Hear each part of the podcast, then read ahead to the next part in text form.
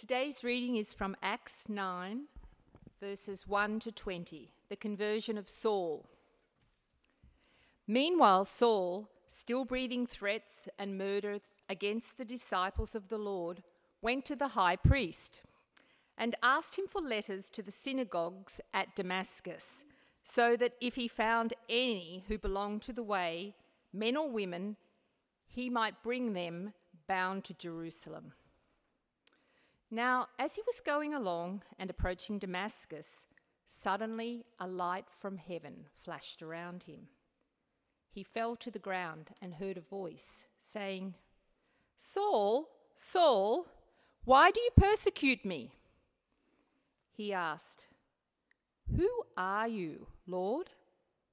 The reply came, I am Jesus, who you are persecuting. But get up and enter the city, and you will be told what you are to do. The men who were traveling with him stood speechless, because they heard the voice but saw no one. Saul got up from the ground, and though his eyes were open, he could see nothing. So they led him by the hand and brought him into Damascus. For three days he was without sight, and he neither ate nor drank. Now there was a disciple in Damascus named Ananias. The Lord said to him in a vision, Ananias. He answered, Here I am, Lord. The Lord said to him, Get up and go to the street called Straight and at the house of Judas, look for a man of Tarsus named Saul. At this moment he is praying, and he has seen a vision. A man named Ananias came in and lay his hands on him so that he might regain his sight. But Ananias answered, Lord, I've heard from many about this man, how much evil he has done to your saints in Jerusalem. But the Lord said to him, Go, for he is an instrument whom I have chosen to bring my name before Gentiles and kings and before the people of Israel. I myself will show him how much he must suffer for the sake of my name. So Ananias went and entered the house. He laid his hands on Saul and said, Brother Saul, the Lord Jesus, who appeared to you on your way here, has sent me so that you may regain your sight and be filled with the Holy Spirit. And immediately, something like scales fell from his eyes, and his sight was restored. Then he got up and he was baptized. And after taking some food, he regained his strength. For several days he was with the disciples in Damascus and immediately he began to proclaim Jesus in the synagogue, saying, He is the Son of God. And this is the reading of the Lord, but I don't have the words in front of me for ending. What is it, Jenny? for the word of God in Scripture, for the word of God among us, for the word of God within us. Thanks, Thanks be to God. God. As we reflect on this story uh, and the choir sings, I'd like to invite our ushers to come and receive this morning's offering.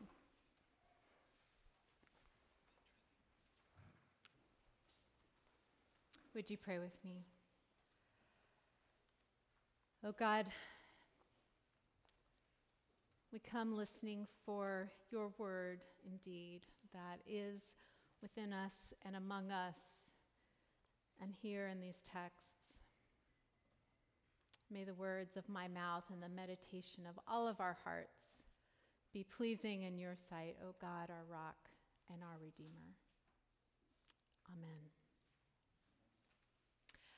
So, this text, this road to Damascus story, is a famous, uh, one of the most famous conversion stories. You know, when we sing, you know, Hallelujah, I saw the light. Part of that comes from this text Paul on the road to Damascus, seeing the light and encountering Jesus and converting. So I'm curious when you hear this word conversion implied in a religious setting, what's your first reaction? And you can be honest. So, this is the audience participation part. So, what's, what's your first reaction? Not so good. hmm? Coercion, yeah. What was that? Change, yeah. A miracle, confusion, scary. It, it happens, yeah. Finding a new path. Great. Zealous? Zealous, yes. Well, transformation. Leaving behind. I think um, conversion for me, I, I share the positive and the negatives that were shared here. I have, I, have a, I have a paradoxical feeling when it comes to conversion, but I think at its deepest meaning, apart from the baggage that we may have from it, it's, it's what we're most afraid of, and it's what we most deeply long for. I mean, because in all the places where we're stuck, and all the places that we don't feel like we can move forward, we're, we're wanting some sense of conversion, like, show me the light, change me, do something here. But on the other hand, we're deeply attached to our ways of being we're afraid of what we might have to change. We're afraid of maybe being blinded for a while. But I do love a really good conversion story. So I brought a few for you today. First one has probably been my favorite for a long time. It's uh, the story of Anne Lamott, the writer. And um, Anne was um, addicted to alcohol. She was pregnant. She didn't know what to do, but she kept dropping into a church on Sunday. I think it was St. Andrew's Presbyterian Church in Marin City. And finally, first she just sat in the, stood in the back out the door and listened to the music, and then she kind of crept in and started singing, sitting on the pews. And eventually she started singing along with the, the music. Uh, she decided to not continue with her pregnancy and uh, she woke up in the middle of the night bleeding, and she wrote this. After a while, as I lay there, I became aware of someone with me, hunkered down in the corner, and I just assumed it was my father, whose presence I had felt over the years when I was frightened and alone. The feeling was so strong that I actually turned on the light for a moment to make sure no one was there. Of course, there wasn't. But after a while, in the dark again, I knew beyond any doubt that it was Jesus. I felt him as surely as I feel my dog lying nearby as I write this. And I was appalled. I thought about my life and my brilliant, hilarious, progressive friends. I thought about what everyone would think of me if I became a Christian, and it seemed an utterly impossible thing that simply could not be allowed to happen. I turned to the wall and said out loud, I would rather die. I felt him just sitting there on his haunches in the corner of my sleeping loft, watching me with patience and love, and I squinched my eyes shut. But that didn't help because that's not where I was what I was seeing him with. Finally, I fell asleep and in the morning he was gone. The experience spooked me badly. But I thought it was just an apparition born of fear and self loathing and loss of blood. But then, everywhere I went, I had the feeling that a little cat was following me, wanting me to reach down and pick it up, wanting me to open the door and let it in. But I knew what would happen. You let a cat in one time, give it a little milk, and then it stays forever. So I tried to keep one step ahead of it, slamming my house door whenever I entered or left. And one week later, when I went back to church, I was so hungover that I couldn't stand up for the songs. And this time I stayed for the sermon, which I thought was so ridiculous, like someone trying to convince me of the existence of extraterrestrials. But the last song was so deep and raw and pure that I could not escape. It was as if the people were singing in between the notes, weeping and joyful at the same time. And I felt like their voices or something was rocking me in its bosom, holding me like a scared kid. And I opened up to that feeling, and it washed over me. I began to cry and left before the benediction. And I raced home and felt the little cat running along my heels. And I walked down to the dock, she lived on a houseboat, past dozens of potted flowers, under a sky as blue as one of God's own dreams. And I opened the door of my house and I stood there a minute. And then I hung my head and I said, Okay, I quit.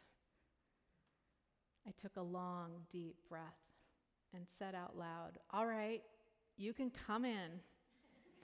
So, this is my beautiful moment of conversion. Another Bay Area story is the story of Sara Miles, who is a journalist, lived in San Francisco, is gay, and she found herself again. Gosh, it's funny that conversions are happening in churches, you know, because it's kind of like the last place I would expect them to happen. But but she kept going by St. Gregory's in San Francisco and, um, and this wonderful, crazy Episcopal church in, in San Francisco. And, um, and she was drawn into the music and the liturgy. As if you know St. Gregory's, they dance a lot, and uh, they have this big table right in the middle of the sanctuary. And she was so struck with the communion happening every week. And she said, I had to be receptive or go crazy.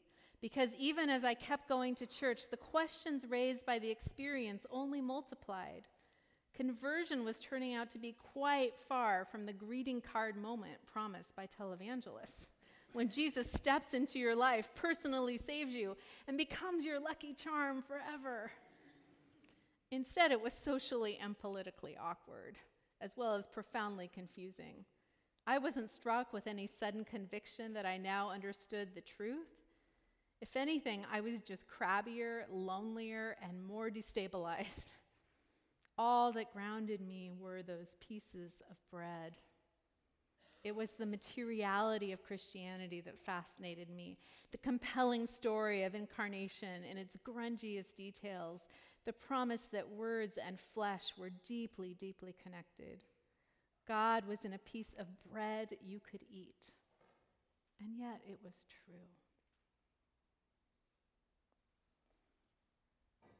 One last story. Recent com- it's a story of a recent conversion that came up in our Monday night book group this last week as we were reading Rob Bell's book, What We Talk About When We Talk About God. And here it is Jane Fonda. Several years ago, in an interview she gave to Rolling Stone magazine, the interview said this Your recent and perhaps most dramatic transformation is your becoming a Christian. Even with your flair for controversy, that's pretty explosive. it's a telling statement, isn't it? You can sense so much there, Rob Bell says, as if there's a question behind the question that isn't really a question.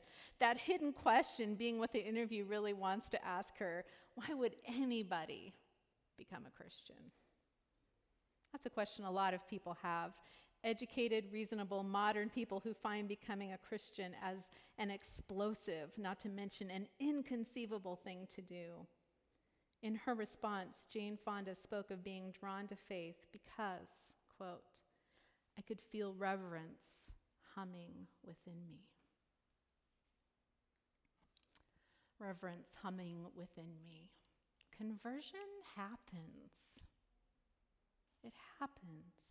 It's a beautiful and scary possibility and reality. And in this story that Carrie read, I'm going to use the, the name Paul instead of Saul. She was talking about Saul, but then he changed his name to Paul, and that's a whole nother sermon in and of itself. But I knew I would keep tripping over myself if I tried to keep consistent with Saul. So Saul's going to be Paul. Um, Paul is, is on the road to Damascus, and he is full of religious fervor. He is, is full of, of conviction that these Christians, these Christ followers, were uh, doing the wrong thing, and actually, the greatest threat to what he held most dear which was his Jewish faith.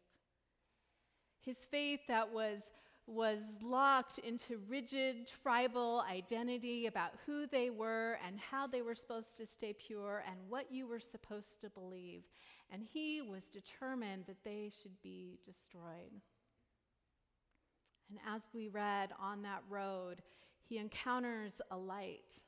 And he goes from his full, confident self to being blind and needy and needing to be led into the city and sitting for three days. This concept of blindness is, I think, the very first thing, very first mark, really, of often what happens in any sort of conversion. There's this sense of, of really hitting bottom, of having to face what we are most deeply resisting. Paul's choice when he does, sees that is really two things. I mean, he could have committed, continued to be angry. He could have thrashed about. He could have said, you know, someone needs to come and fix my eyes and gotten really desperate and started moving around. But instead, he gets quiet. He fasts for three days. He sits and he takes in that blindness and he takes it in. Richard Rohr says, until you bottom out and come to the limits of your own fuel supply, there is no reason for you to switch to a higher octane of fuel for that is what is happening. Why would you? You will not learn to actively draw upon a larger source until your usual resources are depleted and revealed as wanting. In fact, you will not even know there is a larger source until your sources and resources fail you. This sense of darkness and blindness and coming to the end of your resources is really an essential component of, of what conversion means. This past week, uh, I was expressing to a fellow pastor friend saying um, all the things that I was stressed about and all the things that are I felt are required of me in the next few weeks and months and and he just looked at me and he said, "You know you can't do it." And I was like, "Wow. That is exactly what I needed to hear. I didn't need someone to pump me up and be like, you can be your best self, you can get out there, you're a great leader. I just needed to hear someone be like, you know what, you're right. That's going to be really hard. And you're going to need something bigger than yourself to get through it. And that's that moment of conversion right there in that moment for me. You know you can't do it. So, where's Where's the higher octane fuel that you're going to go look for? Will we accept the darkness and the places of blindness in our lives as invitations to transformation, to conversion? Will we trust the darkness to do its work in us? Barbara Brown Taylor says, I have learned things in the dark that I could never have learned in the light things that have saved my life over and over again, so that there is really only one logical conclusion I need darkness as much as I need light. Darkness and blindness allows us to hear the truth wherever it's coming to us, to participate in that moment of truth telling and allow it to become a part of us. But I think we would do, um, do ourselves a disservice if we only stop at that definition of conversion. Only the moment of darkness and, and maybe even the changing of our minds and the shifting of our priorities, because there's something else that happens in this text that is bigger than just Paul's own individual shift. Instead, we also see that that Ananias, who was sent to him, has his moment of conversion as well. God comes to Ananias and says, You know that guy that's threatening to kill you? Well, I want you to go to him and talk to him and, he, and tell him about me, about Jesus. He's ready to enter into this community. And, and you can imagine Ananias was not very eager to do this. Paul is ministered to by the very person that he had been threatening to murder. And when Ananias shows up, he calls him, did you catch it? Brother Saul. And so this man who was a murderer becomes a brother. When we experience any sort of conversion or transformation, any sort of shift that is directed by God and fueled by God in our lives, it is going to result in us having a bigger definition of who belongs, of being able to embrace others that we may have not even been able to stand, who may still even be a threat to us. And I want to say that if we're not preaching this along with the conversion, we're really missing something. And as I've looked at the news in the last few weeks and read about the attacks at the mosques and the synagogues and the churches so often done in the name of religion, I realize how often we have failed to teach this alongside the other. That dogma without compassion, that strong belief and conviction without a sense of, of seeing every other person as brother or sister, that is not true transformation. That is not true religion. Every true conversion shows up in love. So, speaking of Jane Fonda and our Monday night group, um, I, uh, Dave Forder gave me permission and wrote a little something for me to be able to read to you about his experience in our conversation on Monday night. Dave said, Here's my feeling about Jane Fonda. I have been harboring a resentment for her for decades because she chose this, because she chose to have her picture taken on a North Vietnamese anti aircraft gun. She did this while many of us were flying missions over North Vietnam, and those guns proved deadly to some. She also did it while many American aviators were incarcerated in the Hanoi Hilton and other prisons. It was difficult to stomach.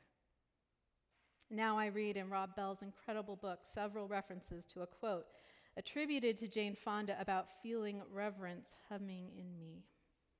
My first reaction Monday night was denial that she could be that sensitive. My second reaction was, Who am I to judge? I am just another imperfect human being. Only God gets to judge. Also, I realized that carrying around resentments only hurts me. The person or thing I resent doesn't even know it, and they have to live with their choices just like I do. This all became clear to me Monday night. Thank you for sharing your moment of conversion with us. I think conversion is around every corner for us, inviting us to embrace the darkness, drawing us into love. And in fact, I had my own moment of conversion with my friend that told me, You can't do it. Because nine months ago, when I met him, I sat down next to him in a group we were at and I introduced myself, and he told me he was the pastor in a denomination of a church that I had left 15 years ago that was deeply painful for me. And I looked down I thought, all right, here we go, God.